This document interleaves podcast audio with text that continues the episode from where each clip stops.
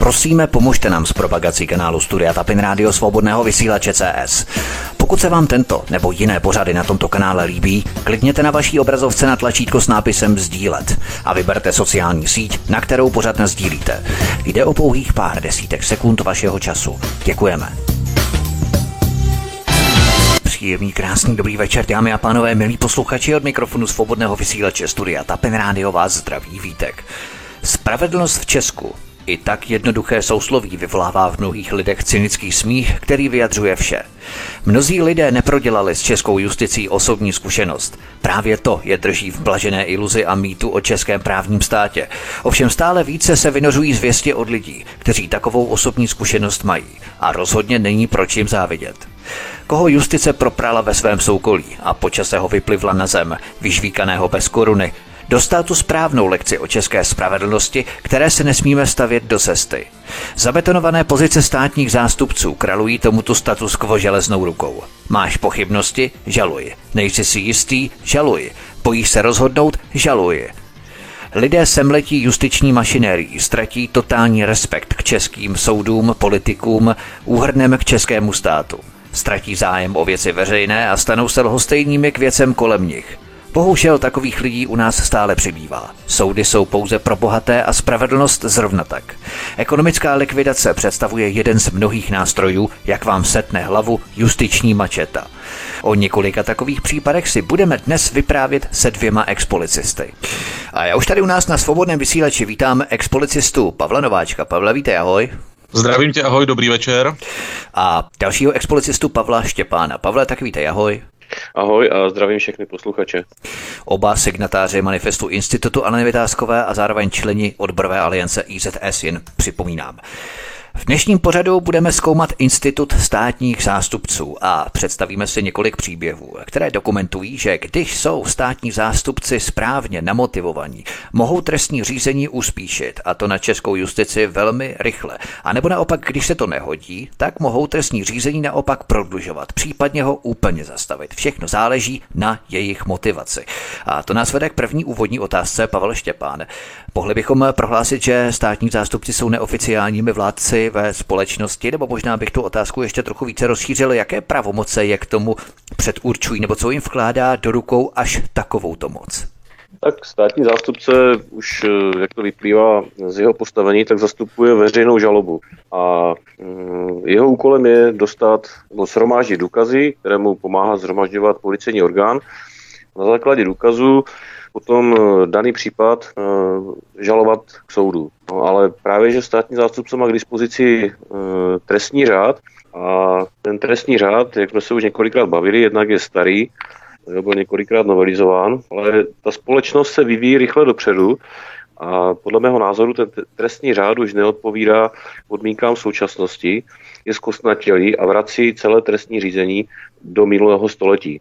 A kromě toho, co jsem řekl, tak ten trestní řád tomu státnímu zástupci dává širokou paletu nástrojů, které může při, při výkonu své pravomoci používat. No a je jenom na něm, jak si jednotlivé, jednotlivé paragrafy vyloží. No, jinak se tomu říká právní názor. Pavel Nováček, Pavel Štěpán tady zmínil, že česká společnost se vyvíjí a platí přímý opak na státní zástupce, tedy že o co více se česká společnost vyvíjí, o to méně se vyvíjí kasta státních zástupců. Samozřejmě, samozřejmě je to zkostnatilost toho systému, který se nezměnil a ačkoliv podle ústavy fungují státní zástupci, tak tu ústavu už taky máme dlouho a, a nezměnilo se ani prostě zákon o tom státním zastupitelství a já si myslím, že lobbying, lobbying státních zástupců e, v parlamentu, že bude nasvědčovat tomu, aby to zůstalo, zůstalo po starým a vyhovujícím pro ně, ne pro občany České republiky.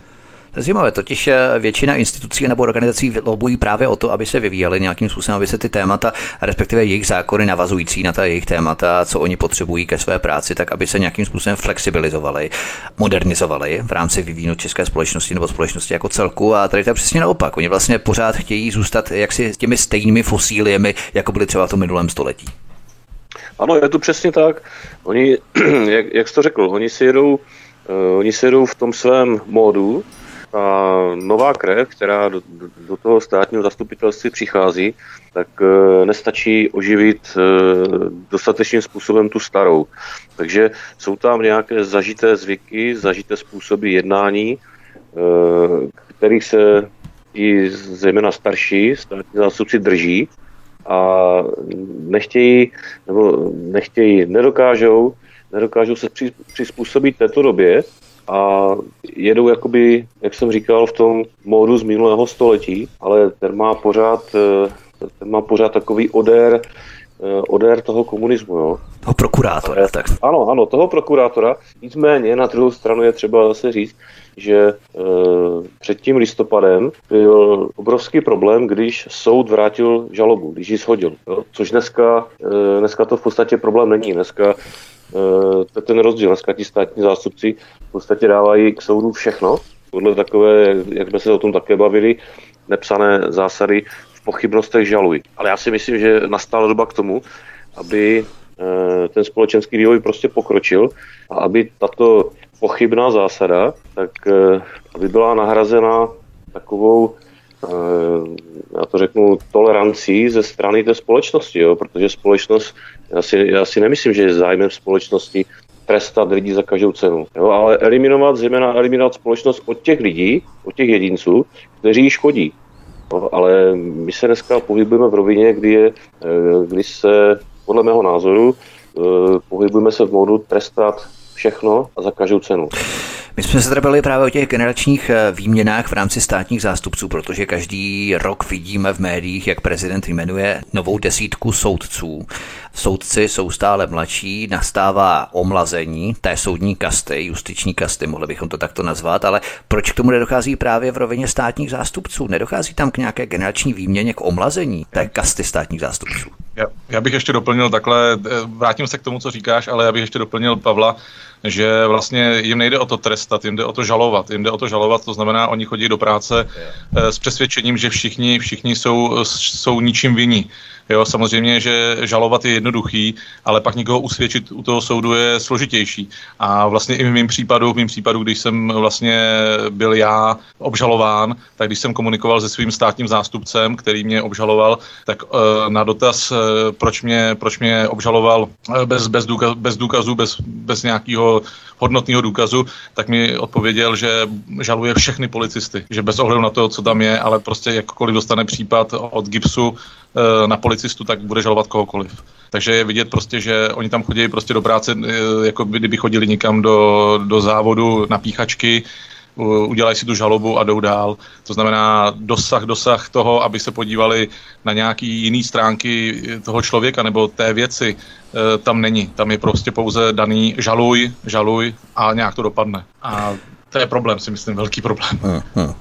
A co tady s tou generační výměnou? Protože oni stále trvají na tom, že mají mít pořád to stejné status quo, zabetonované, zakonzervované status quo jako dříve a nedochází ke změně i s příchodem nové generace omlazení té kasty státních zástupců. Tak tam je to spíš, dle mého názoru, tam by byla k tomu zapotřebí i taková společenská diskuze, jo?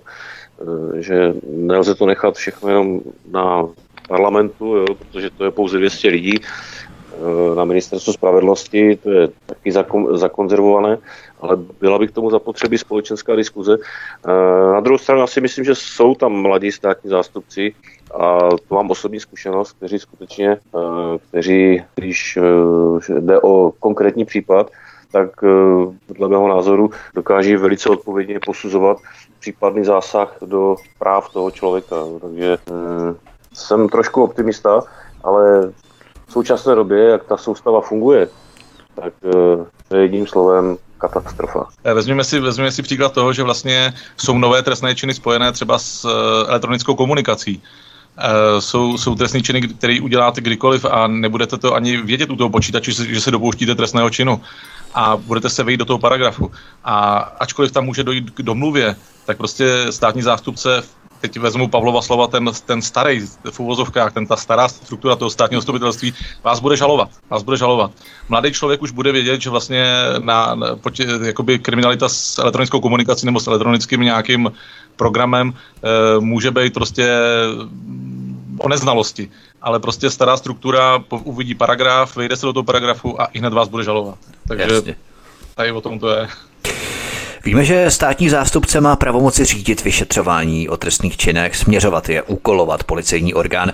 Můžeme si uvést pár příkladů z reality z té praktické roviny, jak k tomu dochází, jak se to projevuje, s čím jste se setkali třeba i vy osobně ve vaší policejní praxi, anebo u vašich kolegů třeba? Já, já, já ačkoliv jsem byl delší dobu, tak postřehu moc nemám, protože s tím státním zástupcem se člověk vždycky musel nějak do, do, dohodnout a musel postupovat podle když to, když to, když to vemu ale do té roviny, tak eh, kdykoliv, kdykoliv se dal státní zástupce obalamutit. Eh, kdykoliv, teď už to můžu říkat, kdykoliv, kdykoliv ten policista s tím mohl nakládat, jak chtěl, protože státní zástupce v ovozovkách toho měl hodně, takže vy jste tam přišel se svým, takže člověk tam přišel se svým, se svým spisem a mohl navrhovat ty kroky za toho státního zástupce, který mu to odsouhlasil.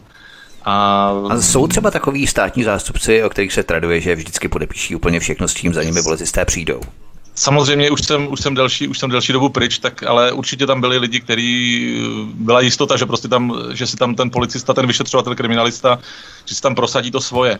To znamená, jestliže já jsem potřeboval, měl jsem toho státního dozorového zástupce, Eh, který, toho konkrétního, eh, který byl prostě takový eh, podle té pověsti, tak já jsem si mohl dovolit vlastně prodloužit lhůtu nějakýma mýma, já nevím, vymýšl, vymyšlenýma nějakýma ještě šetřeníma, který potřebuji dodělat a když člověk mu to tam předloží, začnete na něj, začneme na něj chytr, začne policista na něj chrlit nějaké informace, tak on určitě eh, podlehne.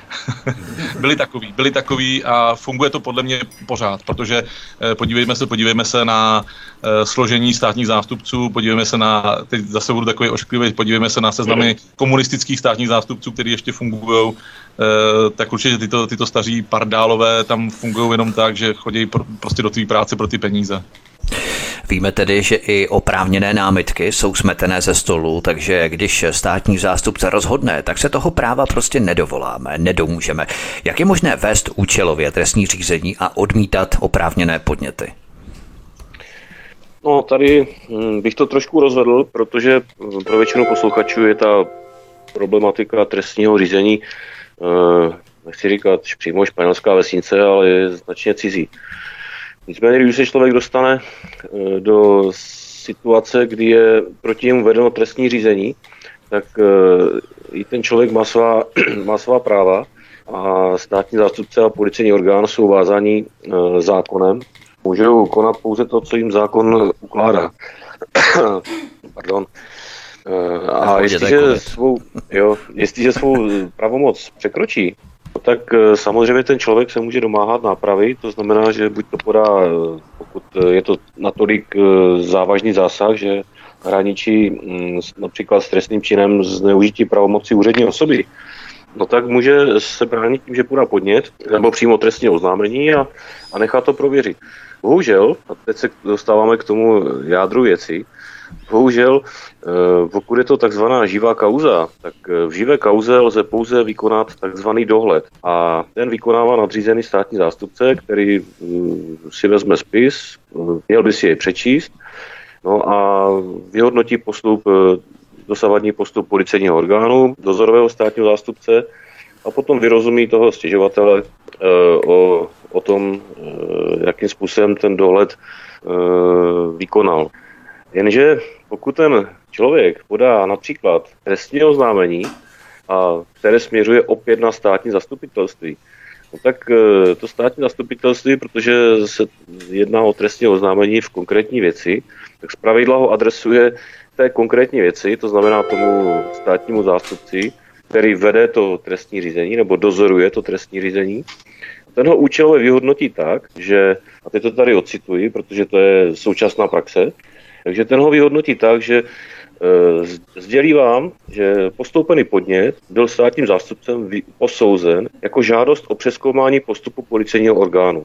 Ale ten stěžovatel podával podnět k prověření, zda nedošlo ke spáchání trestného činu tím policejním orgánem, po případě státním zástupcem. Ale ten státní zástupce, znovu to opakuju, to vyhodnotí jako žádost o přeskoumání postupu policejního orgánu. A Potom je tam věta, podle toho, kdo to podává, tak eh, postup nebo žádost o přeskoumání postupu policejního orgánu je oprávněn podat pouze poškozený, anebo ten, proti komu se vede trestní řízení. Tečka. Takže když to podá jiná strana, tak touhle smyčkou se vlastně státní zastupitelství vyhne tomu, aby se zabývalo, když to tak řeknu, černou ovcí ve svých řadách a takhle ty podněty sází do šuplíku. To je realita. Můžeme si reálně ukázat statistiky. Máme k dispozici nějaká čísla, která by vypovídala o tom, kolik žalob je každý rok neúspěšných, nebo zase na druhou stranu, kolik obviněných soudy zprostí obžaloby. Ano, tak ta čísla jsou k dispozici, je to vždycky ve výroční zprávě nejvyššího státního zastupitelství a tam můžeme tam najít například, že eh, případy, které byly v gesci vrchního státního zastupitelství nebo vrchních, a krajských státních zastupitelství, tak například v roce 2020 bylo pravomocně zproštěno 114 osob. Jo, to znamená, je to ještě potom tady procentuální vyjádření eh, k celkovému počtu obžalovaných, jo, to nějakých necelých 8%.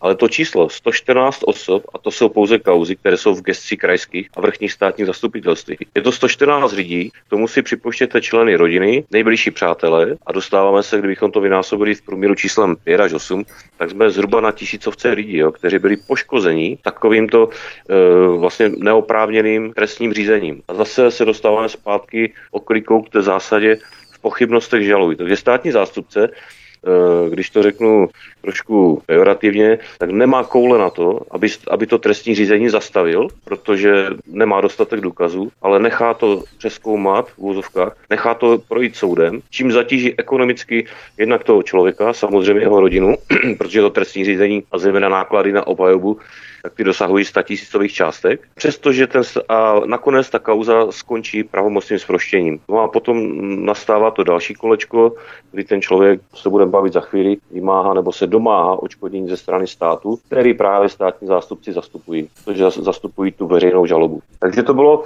to byly ty vyšší státní zastupitelství a co se týká okresních státních zastupitelství, tak v roce 2020 bylo pravomocně zproštěno 1538 osob. Jo? Takže si to zase vynásobíme tím průměrným číslem 5 a jsme na nějakých 8 tisících lidí, kterých se to dotklo. Jo? Tady tohle pravomocné zproštění, to znamená, že 1538 lidí bylo neoprávněně stíháno.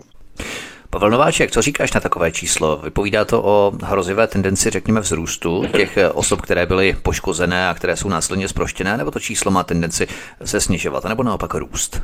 No já si myslím, podle té statistiky se to číslo snižuje, snižuje, ale zase, zase, co, co říkal Pavel, eh, tam jsou ty poškození, jsou tam, jsou tam skutečné osoby, které existují, které, kteří, kteří žijou svoje životy a eh, jakoby Eh, ačkoliv může být poškozen jenom jeden, tak i ten jeden je člověk, který tady žije jednou na tom světě a prostě, aby mu stát, který si hraje na to, že je právní stát, aby mu, aby mu zničil kariéru, aby mu zničil rodinu, aby mu zničil cokoliv, eh, Eh, pozitivního ke státu, tak, tak já si myslím, že to je špatný.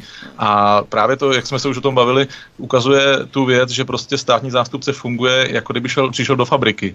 A já, eh, i když Pavel říká, že si to ten eh, státní zástupce načítá, ten spis, já jsem se setkal osobně s tím, že státní zástupce, který zase, když se zase vrátím k tomu mýmu případu, já se moc omlouvám, že to, že to vyndávám pořád tu fotovoltaiku, ale v, v, v, mé, v mé věci pak osobní, kdy mě, kdy mě vlastně dali podmínku za to, že jsem si měl něco údajně, že jsem měl být údajně korupční policista, vyšetřovatel, tak mé věci přišly na pět stání k soudu, přišly čtyři různí, každý, na každý stání přišel jiný státní zástupce. A když jsem se bavil s jedním, tak ani nevěděl, kdo jsem, myslel si, že jsem svědek, když jsem se bavil s jedním. Takže, takže, takže tak, tak, takovýmhle pořádku to funguje asi a vidíme, že asi tam nebude žádná jakoby uh, soucíně, soucítění s člověkem, ale že to je fakt pro ně jenom práce, udělej, žaluj, nějak to dopadne. Hmm a nekoukají na něco, jakoby nějaký individuální věci toho člověka, to znamená na ten ži- osobní život nebo stránku té práce, ale prostě fungují jako stroje. A to je právě asi velká chyba, a to je právě to, to starý, co tam se drží.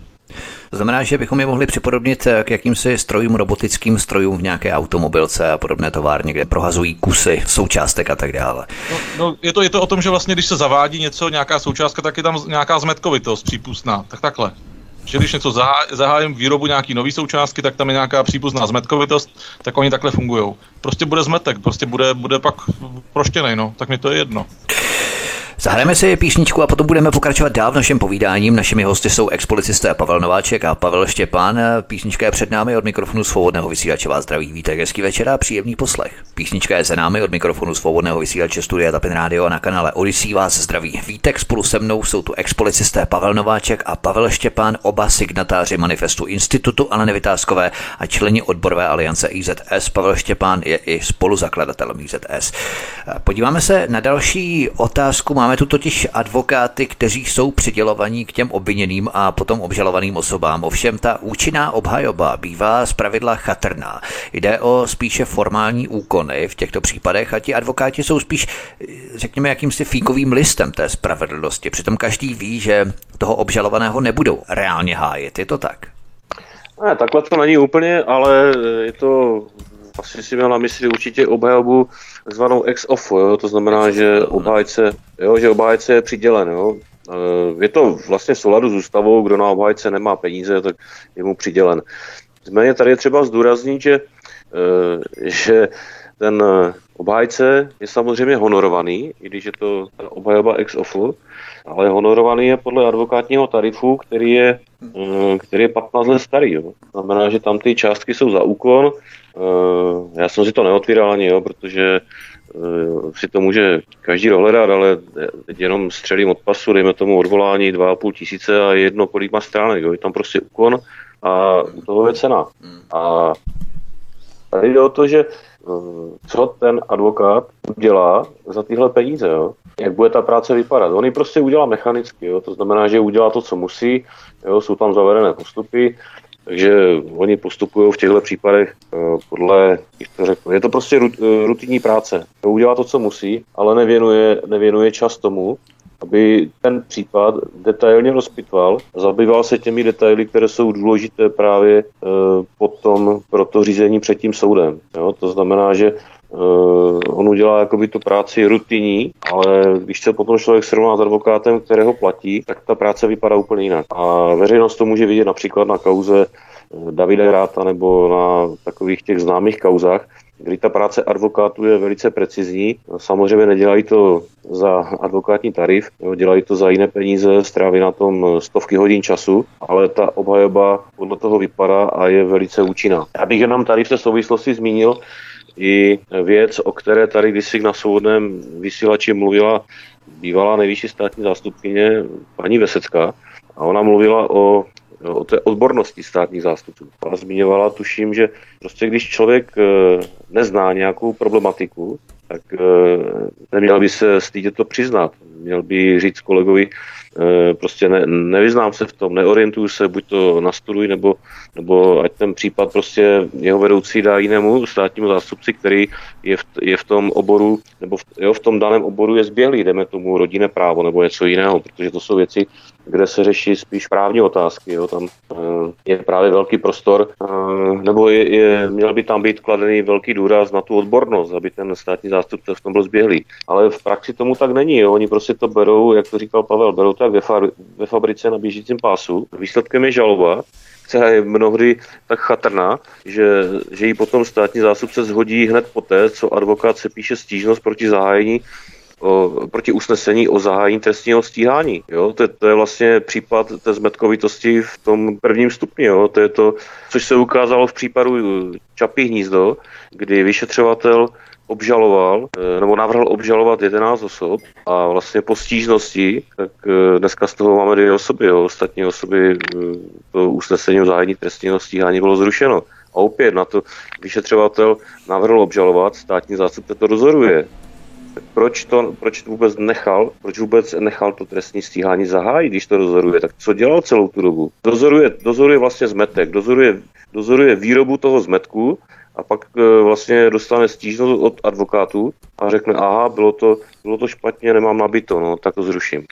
No ale už tomu člověku bylo zasaženo do práv. Jo. A už se to s ním táhne, protože byl proprány médií, jo, pokud je to nějaký sledovaný případ, hmm. tak už ho proprali média ze všech stran a už se to s ním veze. Už prostě má na zádech má špínu a nikdo mu ji nesmázne, nikoho to nezajímá, že pak to bylo zrušeno. Tito lidé, kteří jsou poškození českou justicí, ať už eh, účelovým trestním řízením, nebo nakonec proštění obžaloby, se můžou pokusit domoci očkodnění od eh, Ministerstva spravedlnosti. Jak vysokou šanci na úspěch mají? Není ta věc natolik složitá naprosto záměrně, aby si to většina z těch lidí nakonec stejně rozmyslela? No, ta věc složitá není, jo, protože je to, je to zase dáno zákonem. Nicméně problém je v tom, že právě jak jsme se bavili před chvílí, vzhledem k tomu počtu těch osob a vzhledem k personálním zásahům na, na příslušném oddělení Ministerstva spravedlnosti, které řeší to očkodnění, tak dneska tam dochází k poměrně značným průtahům, že ačkoliv by to očkodnění mělo být řešeno do 6 měsíců, tak dneska jsou ty lhuty mnohonásobně delší. Eh, jsou případy, kdy se stává, že ani, ačkoliv tam lidé podají žádost o očkodnění, tak eh, vůbec jim není odpovězeno. To znamená, že tu žádost musí opakovat, musí se připomínat, musí to urgovat, ptát se, co se vlastně děje. Tak jim odpovězeno, máme to hodně, nás tady málo. Jo. A to je zase, eh, to je zase přístup toho státu, který, jakoby, který tu spravedlnost v vozovkách zajišťuje, ale ten servis je teda prach mizerný, jo, je neskutečně mizerný a výsledkem je to, že ten člověk je zase z toho znechucený a ztrácí tu víru v právní stát. Protože kdo, kdo, jednou, kdo je jednou takhle eh, neoprávněně e, obžalován nebo trestně stíhán a potom se ještě e, ponižujícím způsobem domáhá nějakého očkodní nebo nějaké kompenzace, pak už nechce s tím státem nic společného, jo? Pak, pak akorát se mi klid a dejte mi všichni pokoj. Já prostě tady státní, já tady právní stát nevidím, už mě to nezajímá, dejte mi pokoj a já už chci prostě jenom v klidu žít svůj život a nechci s ním nic společného. To je potom ten výsledek. A na to navážu, protože víme, že třeba loni stály omily justice státní kasu 180 milionů korun, odkaz číslo jedna v popise pořadu na Odyssey. Mohlo by se stát, že naopak ta vymahatelnost očkodnění je poměrně vysoká, ale zase pesimista by řekl, že těch 180 milionů je jenom několik jednotek procent z toho skutečného objemu množství lidí, které by stát měl očkodnit. Jaký z těch dvou výkladů se více blíží pravdě? No, je to zase, je to o tom, bych to řekl, je to, o, jak jsem to zmiňoval, o jisté, není ani velkorysost ze strany státu, ale je to o takové té sebereflexi, aby ten stát dokázal říct ano, tak naši úředníci, tady v tomto případě státní zástupci, něco pokazili, tak my se vám teda omluvíme a my vám, my vám to nějakým způsobem nahradíme v rámci možností, no ale nebudeme tady škrtit každou korunu. Jo? Tady se vyhazují peníze na nesmysly, ale v tomhle případě se člověk doslova ponižujícím způsobem domáhá každé koruny a tuším, že to tady i u tebe eh, říkala nedávno Alena Vytázková, jakým způsobem zástupce státu u soudu, jakým způsobem arrogantním se chová jo? a jak vlastně ta strana, která se domáhá toho očkodnění. Takže ta, ta strana, která se toho očkodnění domáhá, jo, ta poškozená, tak, do, tak je to, e, tak je ještě i u toho soudu je dehonestována, jo, její argumenty jsou zlehčovány, jo, prostě je to něco, a ti lidi k tomu soudu ani chodit nechtějí, jo, protože je to opravdu, z, znovu si prožívají to kolečko, které si prožili předtím a je to nesmírně stresující. Jo. A říkám tady už potom, po tomhle kolečku, tak ztrácejí si myslím i ty poslední zbytky nějaké víry v právní stát. Jo. Ten tady opravdu není. Nicméně, nicméně ještě bych doplnil, že může být i druhá strana tady té mince, protože jak jsi zmínil, Pavle, eh, vlastně kauzu Čapí hnízdo, který, která je teď aktuální, tak vlastně, když tam byly zproštění, obvinění ty, ty osoby, to znamená eh, Jaroslav Faltínek a, a spol, mm. tak mě by třeba zajímalo naopak, kolik oni za tady, to, za tady tu dehonestaci svojí osoby chtěli po státu, protože přece jenom s dobrým právníkem, jako je pan Lžít, Lžít, Lžít čas, omlouvám Lžít čas, se, ano. čas, eh, tak asi si, asi si vymohli dost. Já si myslím, že pak tam taky ta rovnost asi před tím právem moc není, že bychom si byli všichni rovní. Je to taková moje jenom otázka. Do to, to, si, to si nemyslím, protože tam je to zase, tam je to dané, jsou na to judikáty soudu, záleží na tom, jestli ten člověk je veřejně známý, jestli je to například ale politik. Proto, jo, proto říkám, tam, proto říkám, jako Faltýnek jako veřejně známá osoba, tak... Jo, samozřejmě tam se ty částky liší, ale i u nich ten stát licituje, i u nich ten stát jakoby škrtí, jo, protože jsou to, jsou to státní peníze. Ministrině spravedlnosti to kritizovala, že ta částka za, za tahle ta nezákonná trestní řízení, takže každým rokem narůstá, jo, to očkodnění roste, no, ale státním zástupcům je to jedno. Jo. Prostě pořád tady máme každý rok, jak jsem to říkal před chvílí, stovky osob, které jsou nezákonně trestně stíhány. Jo. No jasně, z cizího krev neteče, z cizího krev neteče. Jo, přesně tak, cizího krev neteče a odpovědnost za svou, nebo za ten zmetek, tak státní zástupce žádnou nemá. Jo. Že pokud se tam dá návrh na kárné řízení, tak ten jako nikdy neprojde. Jo. Nepamatuji si případ, možná se pletu, ale neznám případ. Jo, vlastně jsou nějaké takové zaprutahy, jo, něco tam je, ale kdyby za tenhle zmetek kdyby ten státní zástupce byl nějakým způsobem postižen. No. Prostě není, oni zase argumentují tím, že by se potom báli žalovat. Jo. Když se bojí, tak ne, nesmí do lesa, tak ať tu práci nedělá. Takže člověk, který byl zproštěn obžaloby, dostane zaplacené náklady na právní zastoupení pouze podle zhruba 15 let starého advokátního tarifu, což je pouhý zlomek nákladů. Všichni to vědí, včetně poškozeného, takže potom nastupuje další souzení o materiální újmu asi, že? Ono je to materiální, ale jo, samozřejmě materiální a potom je tam ta imateriální, což je jakoby zásah třeba například do sféry eh, pověsti toho člověka, po případě zásah do jeho profesní kariéry a dalších oblastí, které s tím souvisí. Ale jak jsi to říkal, je to prostě podle 15 let, tuším, starého advokátního tarifu, takže dostaneš zlomek toho, co tě stojí obhajoba a ta dosahuje, ta dosahuje částek v řádech 100 tisíců. Pavel to zná stejně dobře jako já. Tedy shrnuto stát ve jménu zákona zničí člověku kariéru, zpřetrhá vazby, naruší mnohdy rodinné vztahy a pak si ještě tváří dotčeně, když se občan dožaduje satisfakce. A to potom sebou nese naprostou ztrátu víry v právní stát, ztráta respektu k soudům, k politikům, ke státu, ztrátu o věci veřejné, totální lhostejnost, jednoduše rozklad práva jako takového. Myslíte, že stát spoléhá právě na to, že vždycky bude větší zastoupení těch lidí, kteří se soudy na osobní rovině nikdy nesetkali. A právě v těchto lidech se dá ještě udržovat ten mýtus o právním státě, kde se běžný člověk svého práva domůže. Prostě udržovat takovou tu iluzi je snadné právě u takových typů lidí. Ano, tak, ale to jsi řekl přesně, tohle to je reál, jo.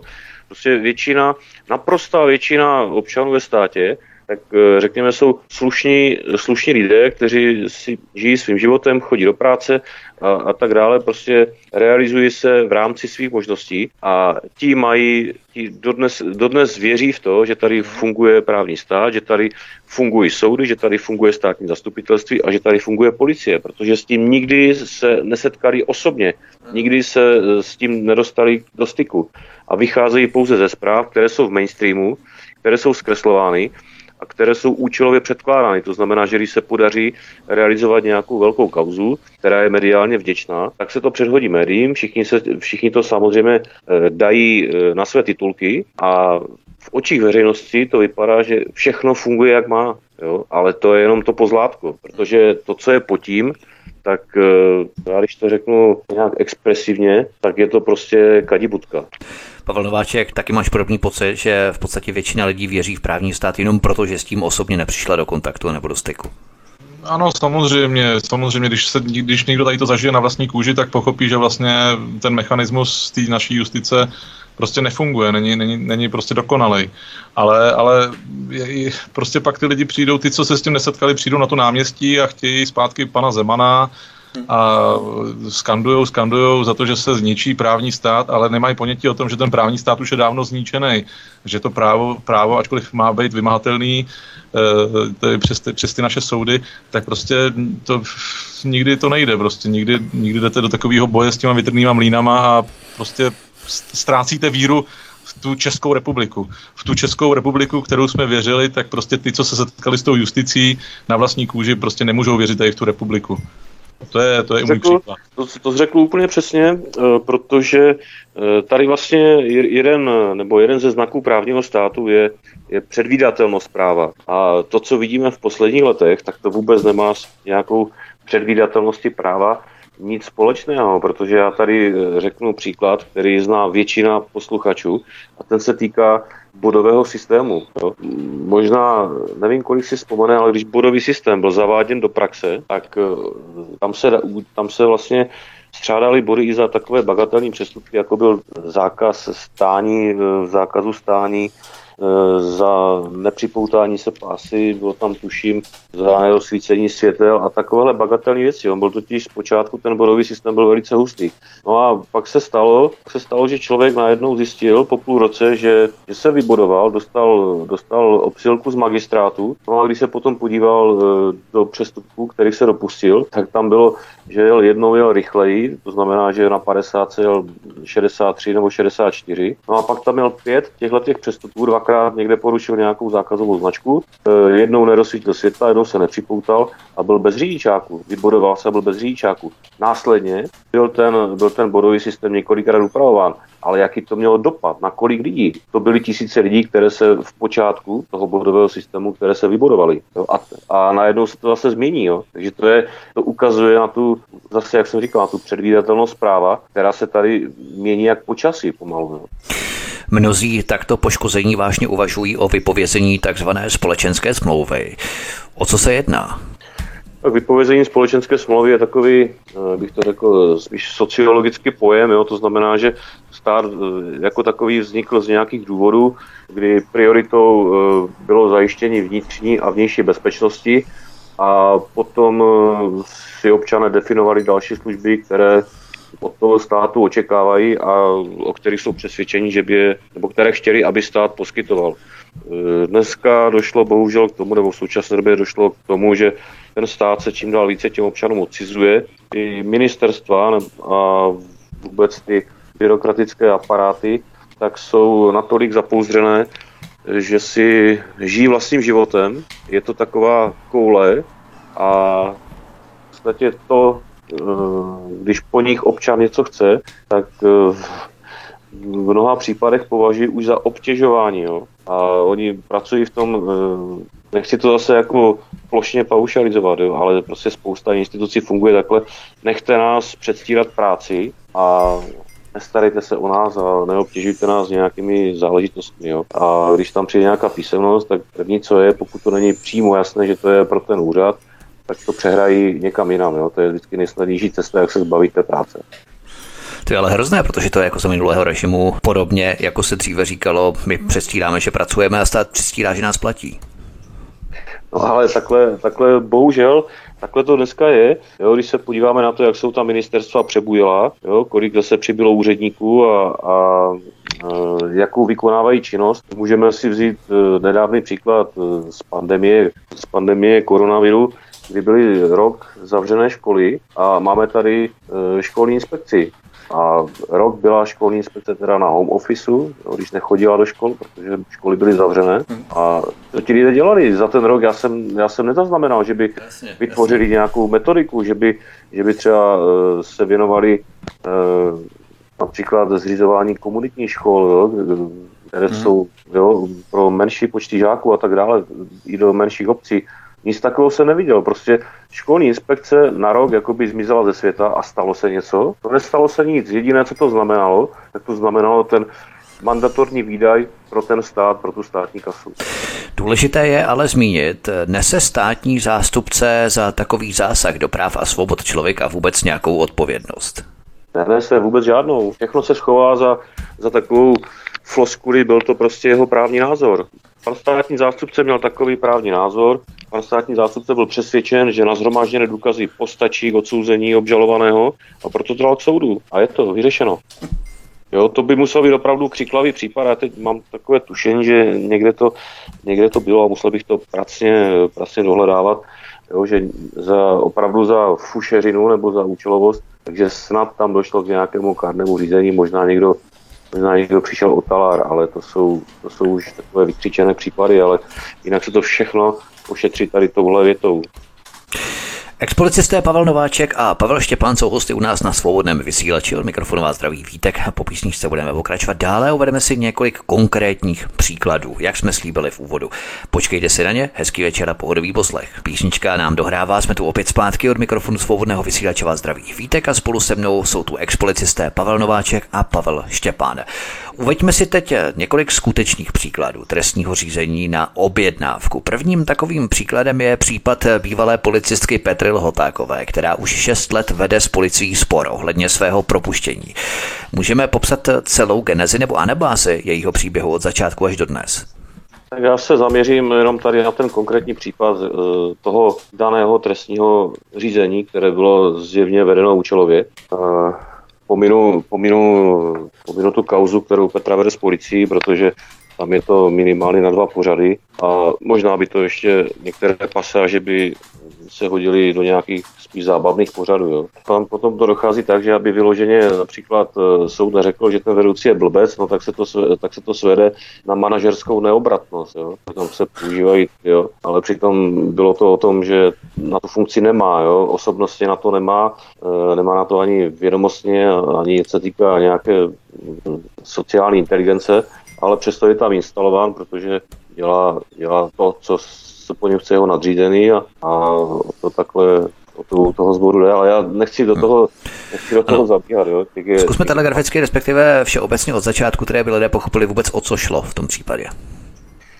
Tak tady v tomhle trestním řízení šlo o to, že je to, možná to bude mít nádech, jak bych to řekl, četnických humoresek, ale bohužel je to realita. Jo. Takže dva předsedové odborových organizací, které působí v, bezpečnostní, v bezpečnostních sborech a zejména u policie České republiky, tak si podali ruce a zmocnili jednu advokátní kancelář k tomu, aby podala podnět na státní zastupitelství. Eh, já nevím, kolik to eh, ty dvě odborové organizace stálo. Jo. Ta advokátní kancelář předpokládám, že to nedělala zdarma. Hmm. A sepsala podnět, kde pozorňovala na to, že Petra Hotáková, která zastupovala v řízení ve věcech služebního poměru několik desítek policistů, takže by se mohla dopouštět přestupku a, a možná i trestného činu.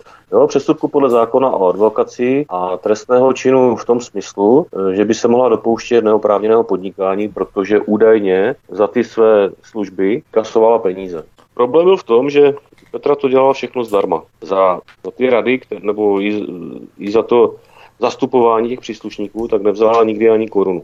A bylo to, já, když to, když to řeknu nějak, bylo, byl to takový její koníček jo, v té době, kdy to, kdy to dělala. No a došlo k tomu, že tento podnět došel, eh, když ho přezal policejní orgán, tak během týdne zahájil úkony v trestním řízení.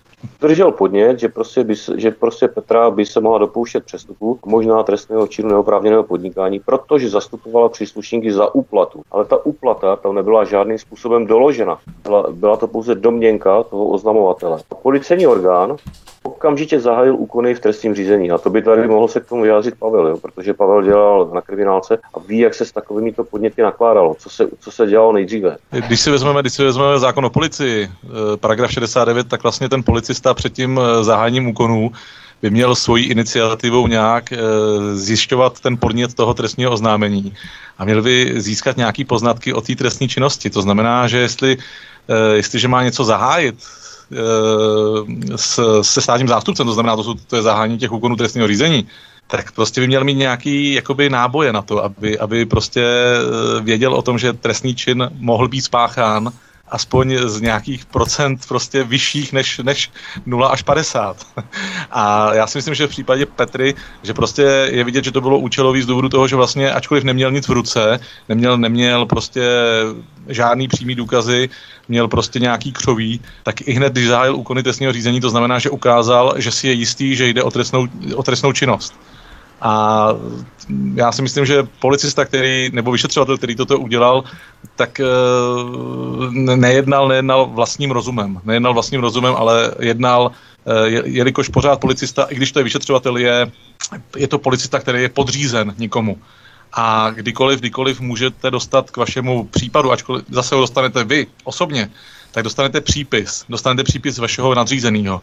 A já si myslím, že v případě Petry Lhotákový vyšetřovatel dostal přípis, jak a co má dělat. Jako chci říct, že by to bylo trestní řízení na objednávku? No, hlavně, hlavně trestní řízení takový, který prostě bylo už dopředu daný, jak se bude vyvíjet.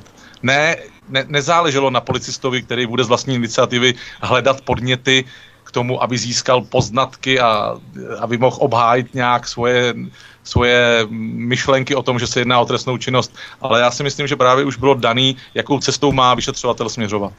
Takže dostal notičky od nadřízeného. Nevím, jak se tomu dneska říká, ale, ale, určitě, ale určitě dostal směr. Jo. No, takže já to doplním, že ten podnět byl adresovaný krajskému ředitelství policie hlavního města Prahy, Aha. potom došel na ministerstvo spravedlnosti a na ministerstvo vnitra. E, mám takový pocit, že tam potom bylo ještě apelováno na ministerstvo vnitra, aby, aby, aby iniciovalo změnu zákona 361 z roku 2003 o služebním poměru příslušníků bezpečnostních sborů a aby bylo upraveno právě zastupování těch příslušníků ve, ve věcech e, řízení ve věcech služebního poměru, jo, aby tam, by tam e, nebylo možno toho příslušníka, nebo takhle, aby ty příslušníky nemohla zastupovat několikrát tatáž osoba. Jo. Že, Takže v případě... Tady, ano. tady ubývala, tady jakoby e, v tomto případě ubývala práce advokátům, nebo možná ubývala práce té advokátní kanceláři, nevím, jo. Takže, ale v každém případě ten podnět byl zpracovaný uh, velice precizně a je to na policistech nebo na příslušnicích, aby, aby se ptali svých uh, odborových bosů, kolik to stálo, jo, ty odborové organizace. Kolik za to zaplatili advokátní kanceláři, jo. Ten podnět má několik stran potom řeknu kolik. No ale vraťme se k tomu, že byly zahájeny úkony v trestním řízení. No a to znamená, že e, tam už, tam už e, policejní orgán potom může zasahovat, může zasahovat do práv toho člověka, aniž by ten člověk věděl. To znamená, že tam už se můžou Eh, realizovat nějaké úkony, to zase řekne asi lépe Pavel. No zase opět, my už máme svého dozorujícího státního zástupce, to znamená, že na státním zástupcovi můžeme vy, vlastně vymáhat to, že se dotkneme, dovšeme, dotkneme nějakého osobního prostoru toho našeho uh, pachatele v uvozovkách. Takže, Takže můžeme sledovat, jo. Ano, máme, samozřejmě. Jo, Zajdeme do, tam... osobní, do osobní zóny, už můžeme zajít. Ano, když máme potom nějakou horní hranici trestu, můžeme e, zajišťovat výpisy z mobilních telefonů, elektronické, ano. A když je ještě vyšší hranice, můžeme odposlouchávat. Prostě dosáhneme na ty úkony. Státní zástupce tento dozoruje, tento posvětí a zasahuje se do práv toho člověka. Jo? Aniž bychom tady v tomto konkrétním případě, aniž by byla vlastně, byly by nějaké indicie, tomu e, podstatnému nebo k tomu jednomu znaku té skutkové podstaty, jo, aby tam bylo to poskytování za úplatu. Jo, takže vlastně ona ani, e, bylo tam podezření na spáchání přestupku, ale policejní orgán zahájil úkony v trestním řízení. To říká výklářství, že? Tomu trestnímu řízení, jo, jo, ano, ne, ano, prostě. ano, jo, ano, výklářství, no, to je ten přestupek, jo, když osoba, osoba e, neoprávněně jenom poskytuje právní služby a nemá k tomu právní vzdělání. Ano, za úplatu a ono to poskytuje zadarmo v podstatě, takže se vůbec nejednalo. To znamená, že eh, tady se jednalo ne o účelové odkládání, ale naopak o účelové urychlování trestního řízení, jak jsme se bavili třeba v úvodu. Když justice chce, dokáže být až zaražejícím způsobem rychlá, potom, že máme pomalou justici. Když se to hodí, dokáže být velmi rychlá, že naše justice. Ano, tak tady, jak jsme se bavili, tady byly v podstatě okamžitě byly zahájeny úkony v trestním řízení, aniž by ten policejní orgán prověřil tu, ten podstatný znak, to znamená, že zda Petra za to brala peníze. A ještě bych tady zmínil jednu důležitou věc. Ono to, mm, ono to vypadá jako, je to náhoda, jo? Vypadá to, na, vypadá to jako náhoda, tváří se to jako náhoda, tak to nejspíš bude náhoda. Ale v té době vlastně, kdy, eh, kdy zahájil policejní orgán tyhle ty úkony, státní zástupce to dozoroval, tak v té době v mé kauze, eh, v mé kauze státní zástupce po té, co zrušil usnesení o zahájení trestního stíhání, tak eh, pokračovalo prověřování, tak nařídil prolomení bankovního tajemství a e, vlastně, když to řeknu obrazně, e, policejní orgán se podíval na můj účet, podíval se na účet Petry, podíval se na účet Odborové aliance a podíval se na účet Mobbing Free Institutu. A je to, jak říkám, váří se to jako náhoda, takže to nejspíš opravdu bude náhoda.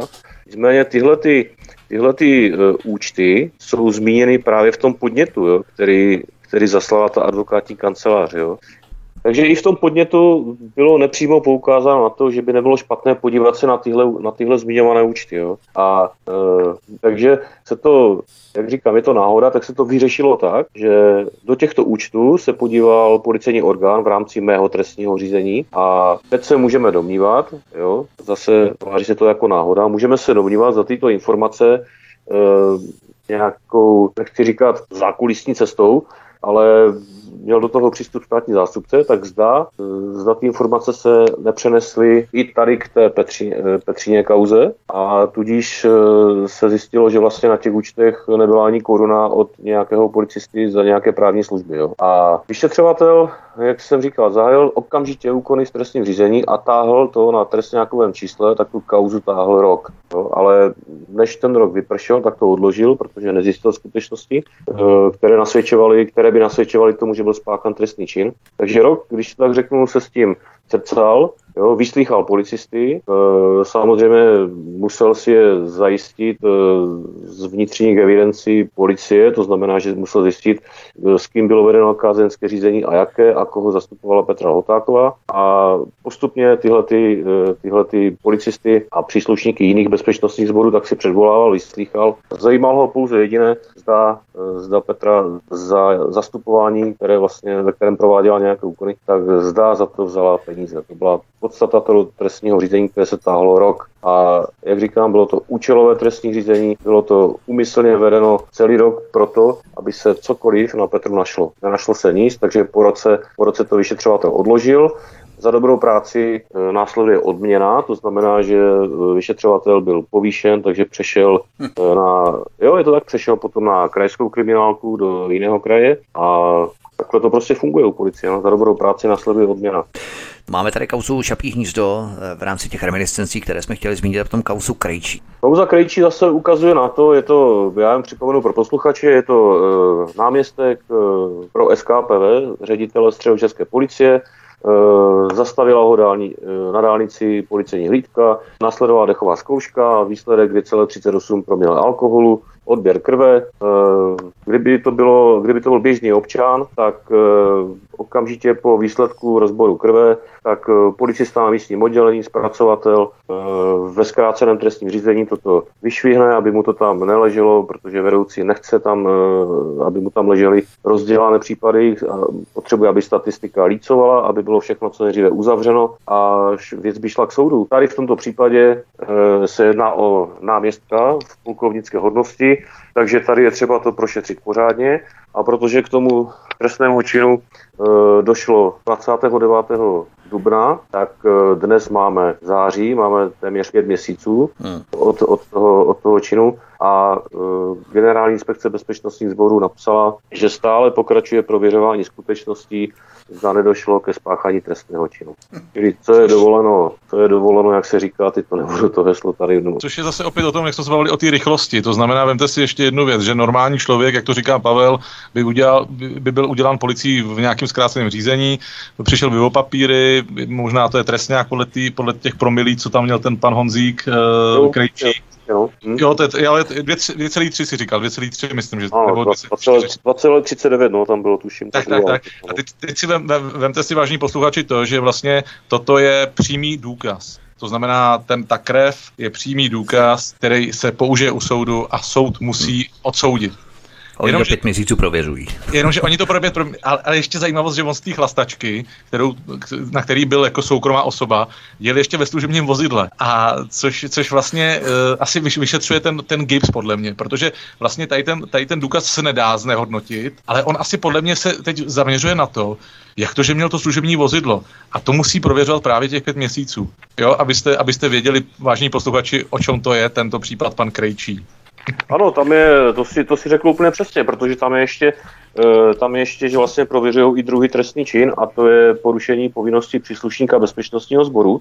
No a zase, jo, když, to, když to rozobereme, tak je to v podstatě účelové připlácnutí paragrafu. Ano, účelový. Účelové, ano, aby se natahovalo to trestní řízení, aby se tady, aby se tady zajišťovaly jakési důkazy. Jo? A tímto, eh, tímto vlastně je mimo oči veřejnosti, je to mimo, mimo oči novinářů, protože dneska, dneska novináře živí opět čapí hnízdo a pomaličku se ta kauza nechává vyšumět, vyhnít a jsme teda zvědaví, kam, kam to až dojde, jestli to vůbec dojde k soudu.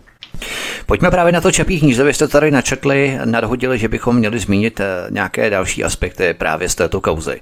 Na co bychom se měli zaměřit? Tak tady opět účelovka, jo.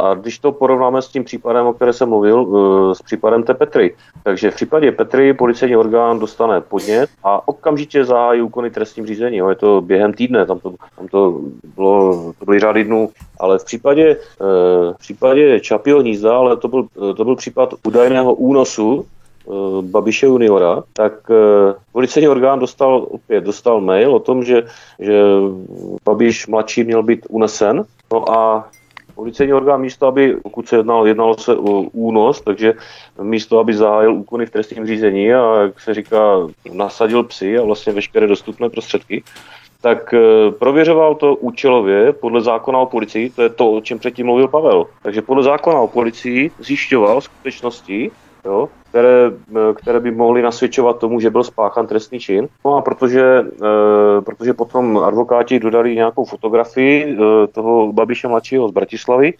no tak policejní orgán to oznámení o tom únosu odložil, takže se tím ani nezabýval.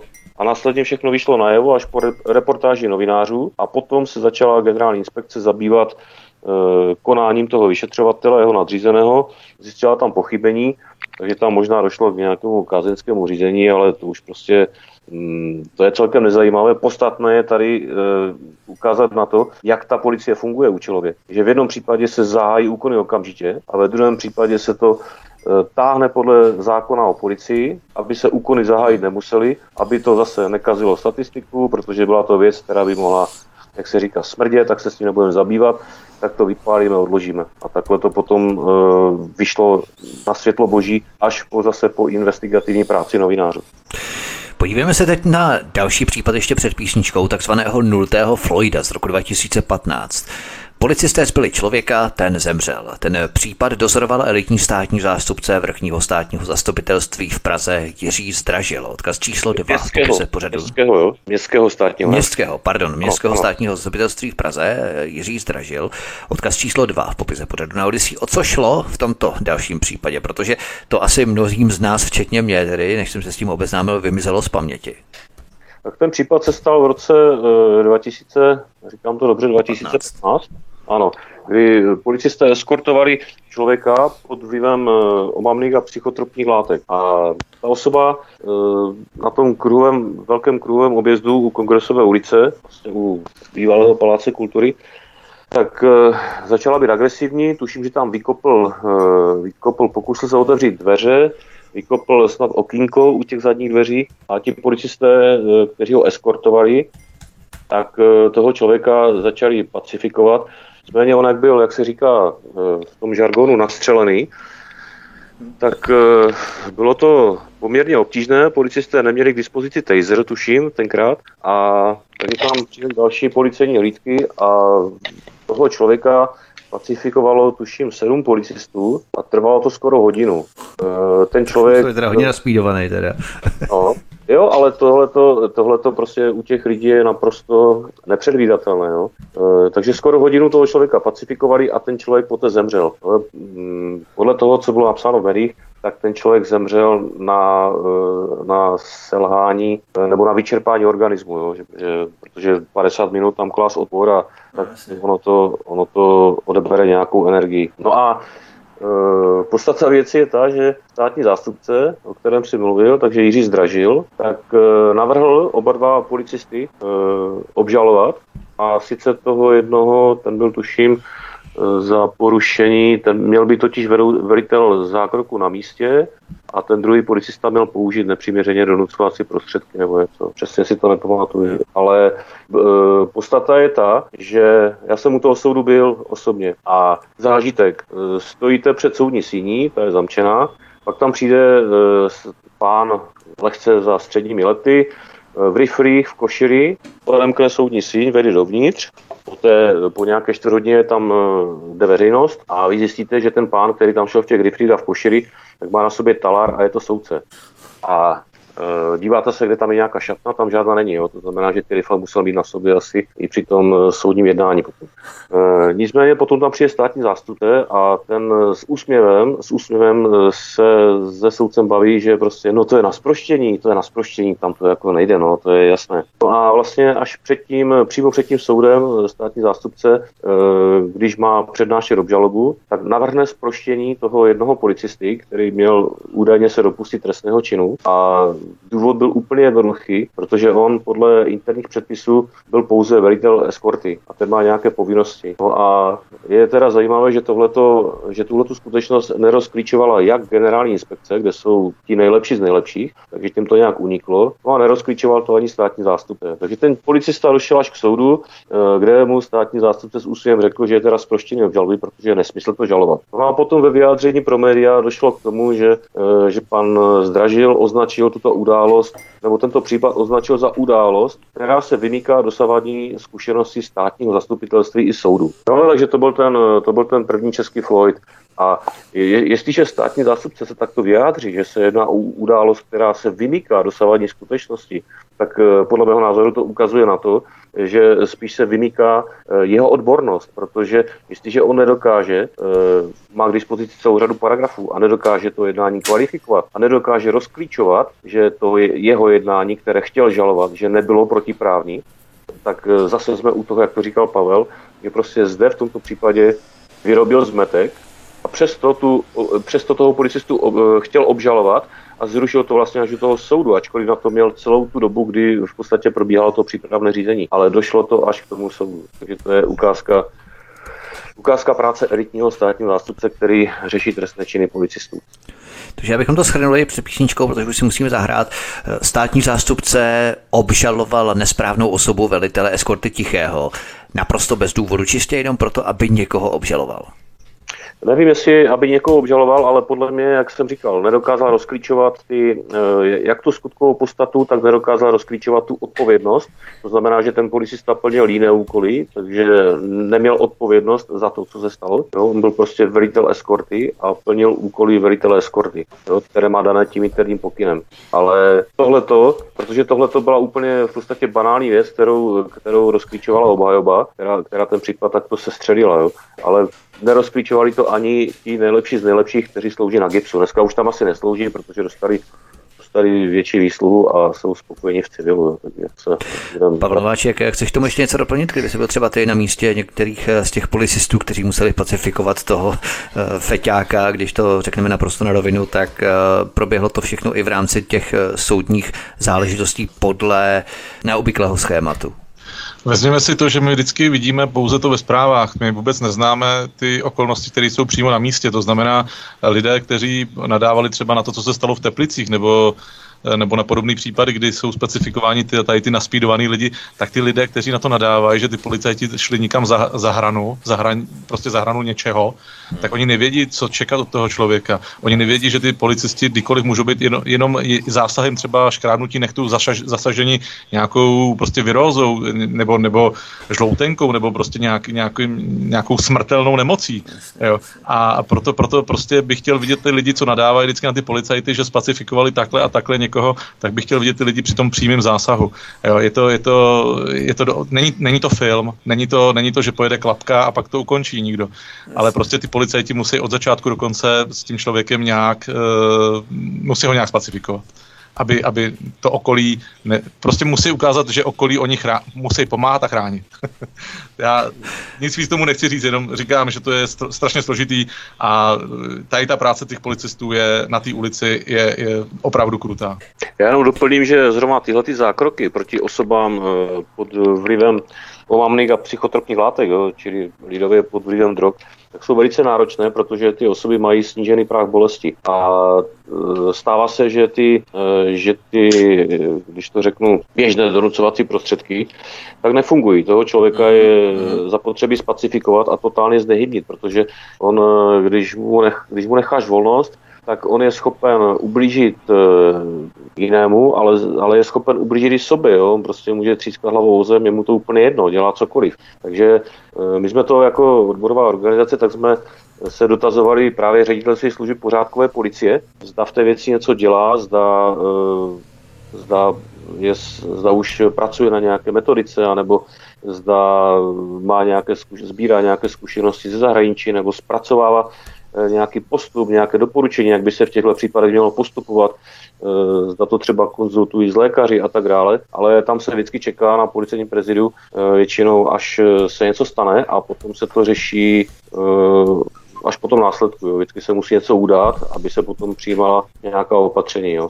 Ale ještě jenom k těm osobám ještě doplním, že ten člověk, protože má snížený práh bolesti, tak můžete ho třískat tím teleskopickým obuškem, ale on na to nereaguje. Jo? Uh, jo? A většinou pro tyhle případy tak ideální je taser, jo? ten ho prostě vypne. Ale byly případ, kdy člověk uh, po té, co byl tím taserem spacifikován, jo, nebo ten, když to řeknu, ten nastřelený člověk byl spacifikovaný taserem a poté, co ten elektrický výboj přestal působit, tak se otřepal a řekl tomu policistovi, jo, to bylo dobrý, tak to si dám ještě jednou, jo. takže to jsou, to jsou jako takové, jo, to jsou jako takové situace, no. Eh, jak říkal Pavel, se, kterým, se, kterými se, se kterými se potkají ti kluci na té ulici a a není to fakt jednoduché, jo, tady tyhle věci, ale já bych, vedení se k tomu dosud staví laxně. Jo. Já bych ještě dodal, já bych ještě dodal jednu, jednu takovou přitěžující, přitěžující věc k těm policistům. Vemte si, že tady ty zákroky jsou dělané hlavně v té komunitě. To znamená, že tam jsou svědci, kteří nenávidí tu policii. Je to komunita tady těch, když to nazvou v pouzovkách asociálů.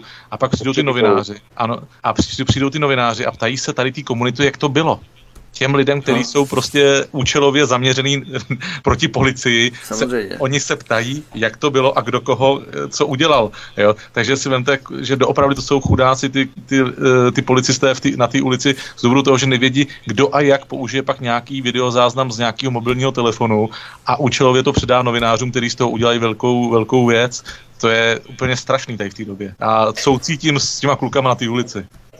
A není to tak, že vlastně policisté si také pořizují svoje záznamy, to znamená, že by mohli konfrontovat s těmi třeba vystříhanými záznamy z toho mobilního telefonu pořízených třeba z nějakého jiného úhle, kde byly patrné všechny úkony a všechny pohyby provedené právě tím policistou ve směru tedy k tomu pacifikovanému člověku a tak dále. Prostě policisté mají oficiální videozáznamy celé té akce. Zcela jistě tam jsou oficiální videozáznamy, zcela jistě mají na sobě kamery, měli by mít na sobě kamery při tom zákroku, ale vezměte si to, že vezměme si, že první věc, co bude ten novinář řešit, jsou ty svědci, kteří si to, takže to bude na titulních stránkách nějakých eh, tady těch bulvárních médiích, stoprocentně tam bude první záběry tady těch nějakých uh, tý komunitní společnosti, tam bude, já nevím, jasně, jak to nazývat, jo, ale a až pak teprve se musí vyvinit ty policisté, že, že zakročovali takhle a takhle a že záznam byl účelově puštěn až od nějaký, uh, nějaký doby, až když už policisté nasazovali klepeta, nebo když tam spacifikovali trošku tvrdějš a ráznějš.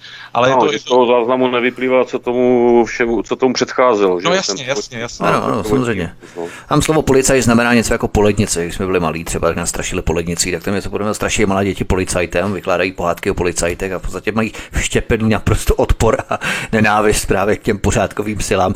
Dáme si písničku a po ní budeme pokračovat dál v další kauze. Podíváme se na další věc. Našimi hosty jsou expolicisté Pavel Nováček a Pavel Štěpán od mikrofonu svobodného vysílače. Vás zdraví, vítek, hezký večer. Písnička je za námi, vstupujeme do poslední čtvrté části čtvrtého vstupu našeho dnešního večera, našeho dnešního povídání, takže finišujeme od mikrofonu vás zdraví vítek na svobodné vysílači a spolu se mnou jsou tu expolicisté Pavel Nováček a Pavel Štěpán.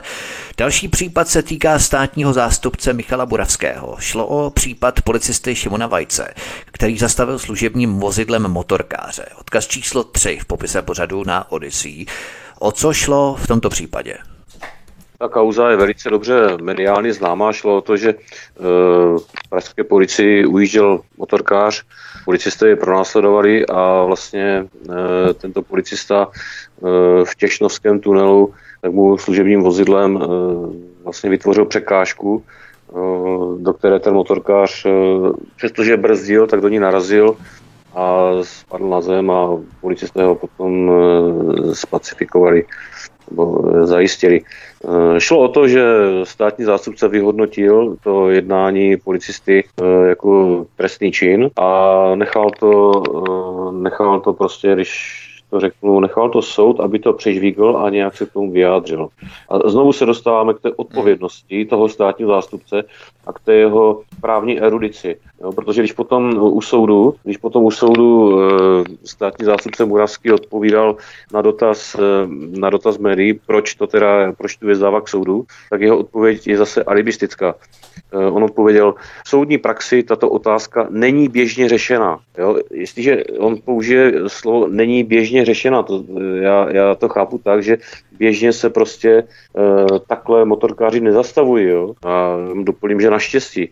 Takže on to řekl takhle, že není běžně řešena a reporter, redaktor se ho teda zeptal, takže vám jde více o judikaturu než o tento případ a on zase odpoví, e, Murávský odpoví, jde mi o to, aby tato otázka byla definitivně vyřešena. Jo? Pokusy o definitivní řešení nějakých otázek, tak ty jsme zaznamenali v historii, jo? ale to tu nebudeme připomínat.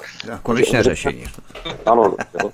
Takže zase je to o tom, že ten státní zástupce prostě, je to můj názor, že prostě reagoval naprosto alibisticky a alibisticky nechal tu kauzu proběhnout tím soudem. Jo? A tady v těchto případech, kdy ti policisté potom jsou zproštění, většinou to dopadá tak, že oni už to neřeší. Jo? Že prostě už nechtějí, nechtějí s tím nic zmít, vůbec s tím systémem, jak jsme, jak jsme to zmiňovali na počátku, vůbec ani s tím státním zástupcem, ani s těmi soudy, ani ani s tím justičním soukolím. A jsou prostě rádi, že, že se to, eh, že, že to prostě že se nad tím zhaslo, jo, že už se k tomu nebude více vracet. Ale zase je to otázka toho zásahu do těch jejich práv, jo, protože se to propírá, jsou probíráni v médiích, má to, potřebují k tomu samozřejmě obhájce, jo, pokud nemají zaplacenou právní pomoc, tak si to obhájce musí platit sami a jak jsem říkal, to jsou částky, které v případě soudního řízení tak dosahují 100 tisíců a je to vážný zásah do práv toho policisty a státní zástupce to smázne větou, jde mi o to, aby tato otázka byla definitivně vyřešena. Když se bojíš, jestli se bojíš eh, k tomu zaujmout nějaké stanovisko a bojíš se to zastavit nebo vyhodnotit tak, že se nestal trestný čin, no tak tu práci nedělej, nenechávej to na těch soudcích. Takže v pochybnostech žaluji, nejsi si jistý, žaluji, neumíš rozhodnout otázku a bojíš se rozhodnout, tak opět žaluji. Takže je trend žalovat v každém případě jenom tak pro jistotu. Ano, přesně tak. A zase, se, zase si můžeme položit otázku, e, zda jsou případy, kdy ten státní zástupce to zažaluje umyslně, aby toho člověka poškodil a po případě zničil ekonomicky. Jo, protože, jak, jsem řík, jak jsme se e, na tom zhodli, ty náklady jsou potom na tu obhajobu jsou statisícové. A pokud ten člověk to není schopen unést, tak nelze vyloučit, že potom je odsouzen. To je, jo, zase můžeme se bavit o palově případu, jo, odsoudit bez důkazů. Jo, a takže že lze opravdu v tomhle státě i zažalovat účelově s tím, že tomu člověku prostě uškodím. A je mi jedno, tomu státnímu zástupci je jedno, jak to dopadne, jestli bude odsouzený nebo ne. Ale on mu tím, že tu obžalobu podá, tak zasáhne vážným způsobem do života. Závěrem pořadu se podíváme na to, jak se bránit této zvůli a přesile, protože takové možnosti tady jsou. Za prvé zjistit záznam o využívání údajů v registru osob. K čemu je to dobré, nebo jak s takovými daty nakládat, kam se obrátit, co přesně vyžádat v tomto ohledu? Tak uh, uživatelé datových schránek to znají, že jim chodí výpis uh, takzvaný záznam o využívání údajů v registru osob. Jo. Máme tady registry Eh, registry osob, jo, registry motorových vozidel, registry vozidel a další. A pokud, eh, pokud orgány činné v trestním řízení eh, tyto registry využívají, tak každý přístup je zaznamenán. No a právě údaje o tom přístupu do toho registru osob tak jsou zaznamenávány a člověk, který užívá datovou schránku, tak tomu člověku je to potom formou datové zprávy sděleno. A vypadá to například tak, že má tam, má tam, eh, je tam nápis agenda, tím se dočte, že třeba je to agenda policie České republiky a je tam konkrétní datum, eh, konkrétní datum, konkrétní čas a je tam důvod a účel toho dotazu, jo, nebo toho, toho využití toho údaju z registru. No a v tom důvodu je uvedeno číslo jednací. E, jestliže tam je běžné číslo, tak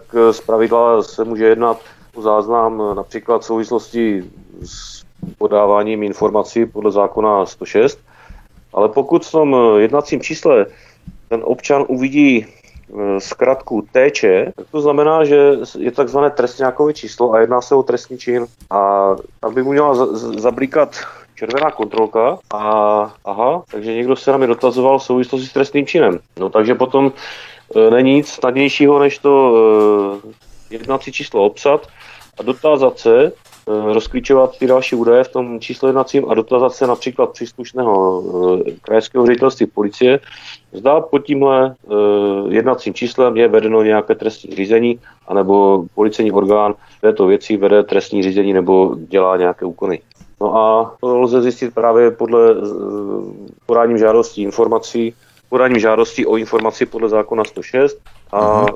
člověk dostane odpověď a pak se dotazuje e, na státní zastupitelství, kdo, jo, když dostane případ ano, pod tímhle číslem je vedeno trestní řízení nebo prověřování, tak pak se dostane na státní zastupitelství, který státní zástupce to dozoruje a pak se dostane k informacím dalším, kterému lze, jo, na to, e, kterému lze v rámci toho přípravného řízení sdělit, jo, protože tam všechny informace nedostane, dostane pouze některé. Ale už to, že vlastně vidí, že je tam to trestňákové číslo, nebo je tam to TČ, znamená jako trestný čin, tak už toho člověka varuje a může využívat možností, které mu dává trestní řád ještě před zahájením trestního stíhání. Jo. Pokud by tušil, že by to mohlo směřovat k trestnímu stíhání osoby, tak trestní řád obhajobě dává poměrně širokou paletu možností, jak se tomu trestnímu stíhání bránit. Jak se hovořilo o tom, že si můžeme obsat to číslo jednací, tam se jedná i o značky, třeba Krpa, tak to je policie hlavního města Prahy. Znamená, že ty značky můžeme najít kde? Tak ty značky najdeš na stránkách policie. Jo, tam jsou vlastně jsou zkratky veškerých krajských ředitelství, takže jo, máš to Krpa, Krp, KRPH, KRP, tam je, je, jo, prostě vlastně podle kraje, každý kraj má své označení toho písmene. Mm a na stránkách policie to najdeš, jo? vždycky tam zkrátka u toho konkrétního krajského ředitelství. Takže tam... potom ví, kam se ptát, nebo kam znést ano, ano, na nějaký kraj. Ano, ano, jo, přesně tak. No. Potom do toho státního zástupce, jo, který to dozoruje a potom využívat možnosti, které dává trestní řád. Jo. Sice jsou omezené, ale advokáti to znají, vědí, co mají dělat. Já jsem měl krpu, já jsem měl krpu. jako ústecký kraj, jako jo, tak U, U jako, kr, kr, no, krajský ředitelství policie Ústeckého kraje. Ještě jsem se chtěl zeptat, eh, totiž můžeme zjistit, zase jedná o trestní řízení ve fázi prověřování. To zjistíme jak? Taky no, podle protože... 106. No, proto, ano, protože tam ti odpoví, eh, že byly zahájeny úkony, to znamená, že eh, byly zahájeny úkony jo, pro podezření z trestného činu a ty vlastně tím, že, mm, tím, že ti napíšou, dejme tomu, že ti napíšou jakého trestného činu, tak si potom najdeš tu trestní sazbu, No a podle toho rozklíčuješ, na jaké úkony ten policijní orgán dosáhne a podle toho potom dále postupuješ. No.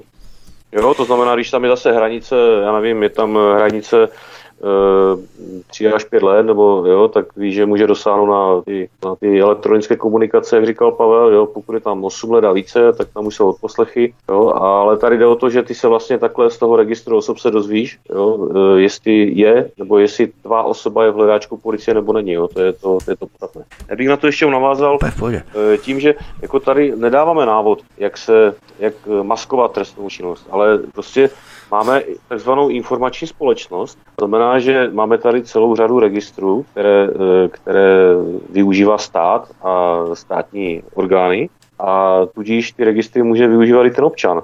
A eh, je to, je to jakoby svým způsobem i forma kontroly, protože ten člověk, eh, když uvidí tohleto, jo, že třeba je v hledáčku nebo mohl být v hledáčku policie, tak si řekne, aha, tak něco jsem třeba nevědomky. Jo. Samozřejmě pokud si je vědom nějakého jednání, tak je to něco jiného, pokud něco spáchal umyslně. Ale je to, jak bych to řekl, eh, je to prostě forma i jistá, jistá forma prevence a je to taková ta otevřenost a jak jsem říkal, i ta tolerance toho státu, jo, že prostě ty občany ty občany směřuje k tomu, aby byli opravdu slušní, jo? Aby, aby tu trestnou činnost zapáchali, protože se o tom jo, dá dozvědět a tak dále. A aby to mělo i ten, i ten eh, svým způsobem výchovný efekt. Jo? Prostě nemusí to dojít do té fáze potom před soudy. Ten občan řekne, no tady se mi zajímají, tak něco jsem asi udělal blbě, musím, se, musím si dávat pozor, nebo ví, co udělal špatně. A jo, já tady říkám, není, není cílem tady, aby se lidi jako naučili maskovat trestnou činnost, ale aby se naučili využívat ty možnosti, které jim dává trestní řád ještě před zahájením trestního stíhání konkrétní osoby. Poslední slovo závěrem v rámci rekapitulace a sumarizace toho, co jsme všechno probrali ohledně státních zástupcích, tedy s výhledem i s perspektivou třeba na Slovensko, kde probíhá velmi zásadní obrovní proces i v tomto segmentu justice. Myslíte, že u nás se směruje k něčemu podobnému, anebo ze Slovenska si v tomto případě žádný příklad nevezmeme? Já jsem tomhle pesimista. A můj názor je, že prostě pokud tady někdo chce, no, by chtěl v budoucnu udělat zásadní reformu justice, tak je třeba to kompletně rozstřílet a začít, jako myslím obrazně, jo, a začít, jo, a začít, začít to budovat znovu, jo, protože už je to do takové míry e, prorostlo tím klientelismem a ty vazby jsou natolik silné, že se obávám, že nějaká taková sametová cesta že nevede k tomu výsledku. Ale ještě bych tady doplnil jednu věc a uh, chci to říct jenom stručně, a to je právě, vrátím se k té odbornosti těch státních zástupců. E, položím tu otázku, jak je možné, jak je možné, že státní zástupce zruší usnesení o zahájení trestního stíhání poté, co, co advokát napíše kvalitní stížnost. Oba dva mají právní, e, právnické vzdělání, hmm. jo? ale někdo prostě argumentuje hůře a někdo argumentuje lépe. Jak je možné, že advokáti, když to tak řeknu, uhrají, uhrají spoustu sporů, to znamená, jako, že, že vyhrají. Jak je to možné? My, bychom, my bychom měli jako občané tlačit na to, že chceme kvalitní státní zástupce, chceme ty, kteří budou skutečně žalovat to, co je žalovatelné a že nebudou žalovat to, kde se, na, na čím se vznáší nějaké, nějaký stín pochybností. Tak chceme, aby se nám tady táhly kauzy desetiletí. Jo? A těch případů je tady celá řada, to můžeme rozebrat příště. Jo? Tady kauzu policisty, kterému se táhne, kterému se táhne trestní řízení 12 let. Tak poslední slovo na závěr, Pavel Nováček. Kauzy se nám tady táhnou desítky let. Máme pomalou justici, ale která, když chce, tak dokáže být zase velmi dramaticky rychlá, pokud probíhá takový požadavek, když to nikomu vyhovuje. Co říci na závěr v rámci státních zastupcí a justice jako celku, Pavel Nováček? No tak na závěr bych chtěl ří, jako říct, že žijeme v totalitě, která je vyznačovaná právě tady tou neschopnou justicí. Nežijeme v totalitě nějaký strany, žijeme v totalitě, jak říkal Pavel, klientelismu, žijeme v totalitě peněz. To znamená, za v dnešní době si člověk koupí spravedlnost, eh, koupí si dražšího, lepšího právníka, eh, umí si prostě udělat eh, díky penězům to, že může i konat to zlo, který není zákonem povoleno. Eh, je to, asi to chceme, asi, asi, je to, asi je to rozvoj toho našeho kapitalismu, který jsme, asi jsme to převzali ze západu a asi na to doplatíme. A věřím, jak jsi říkal ty s tím Slovenskem, Slovensko, Slovensko je trošku asi pár kroků před náma, ale já si myslím, že my jsme dobrý sprinteři, takže asi, asi budeme, budeme na tom stejně. Expolicisté Pavel Nováček a Pavel Štěpán byli našimi hosty dnesní večer. Já vám moc děkuji, pánové, za zajímavé povídání. A loučím se s Pavlem Nováčkem. Pavle, ahoj. Měj se fajn, ahoj, hezký večer. A taky s Pavlem Štěpánem. Pavle, taky ahoj, měj se hezky. Tak ahoj a hezký večer. Pavel Nováček i Pavel Štěpán jsou oba signatáři manifestu Institutu Aleny Vytázkové a také členi odborové aliance IZS, jenom abych to uvedl ke konci našeho pořadu. To by bylo všechno od mikrofonu svobodného vysílače vás zdraví Vítek. Prosím, přihlašte se na kanál Odyssey a tady zvolte tlačítko odebírat, abyste nezmeškali další pořady, které pro vás chystáme u nás na svobodném vysílači. Od mikrofonu vás zdraví Vítek, já vám přeju hezký zbytek večera. Příště se s vámi opět těším na slyšenou. Prosíme, pomožte nám s propagací kanálu Studia Tapin Rádio Svobodného vysílače CS. Pokud se vám tento nebo jiné pořady na tomto kanále líbí, klikněte na vaší obrazovce na tlačítko s nápisem Sdílet a vyberte sociální síť, na kterou pořád sdílíte. Jde o pouhých pár desítek sekund vašeho času. Děkujeme.